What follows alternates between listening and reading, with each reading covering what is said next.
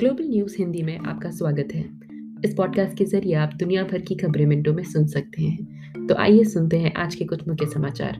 शुरुआत करते हैं भारत से। महाराष्ट्र में कोरोना के बढ़ते हालात को देखकर कल रात आठ बजे से एक मई सुबह सात बजे तक लॉकडाउन लगा दिया गया है।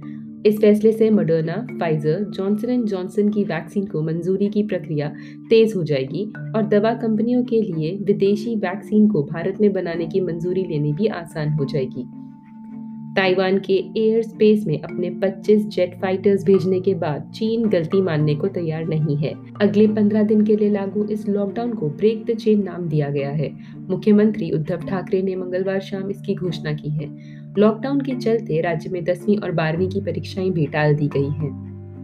देश में वैक्सीन की किल्लत दूर करने के लिए सरकार ने यह फैसला लिया है कि जिन वैक्सीन को दुनिया के किसी भी देश ने सरकारी एजेंसी ने अप्रूवल दे रखा है, उन सबको भारत में मंजूरी दी जाएगी। अब उसने अमेरिका को भी इस मामले से दूर रहने की चेतावनी दी है। चीन के विदेश मंत्रालय ने मंगलवार को कहा कि ताइवान हमेशा से चीन का हिस्सा रहा है।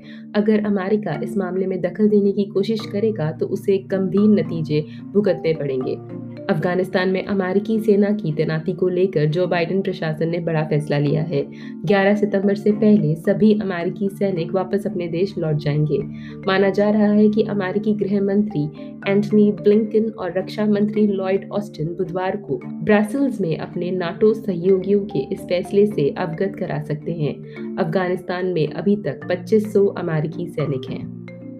फुकोशीमा परमाणु संयंत्र का पानी समुद्र में छोड़ने को लेकर चीन और जापान आमने सामने हो गए हैं। जापान ने क्षतिग्रस्त फुकोशीमा नंबर एक परमाणु ऊर्जा संयंत्र से शोधित रेडियोधर्मी जल को समुद्र में छोड़ने का फैसला किया है।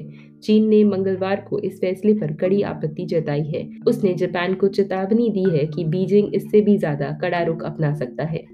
और आखिर में अफ़गानिस्तान में एक हमले के दौरान एक बार फिर सुरक्षा बलों को निशाना बनाने की कोशिश की गई है। अफ़गानिस्तान के फराह सिटी में मंगलवार को एक कार में बम ब्लास्ट की खबर सामने आई है।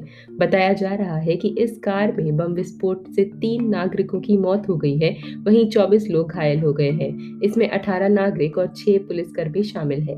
फराह सिटी के गवर्नर ताज मोहम्मद जाहिद ने इस मामले की जानकारी देते हुए हताहतों की संख्या बढ़ने की भी आशंका जताई है। इसी के साथ आज का ग्लोबल हिंदी न्यूज़ समाप्त होता है। सुनने के लिए बहुत बहुत धन्यवाद।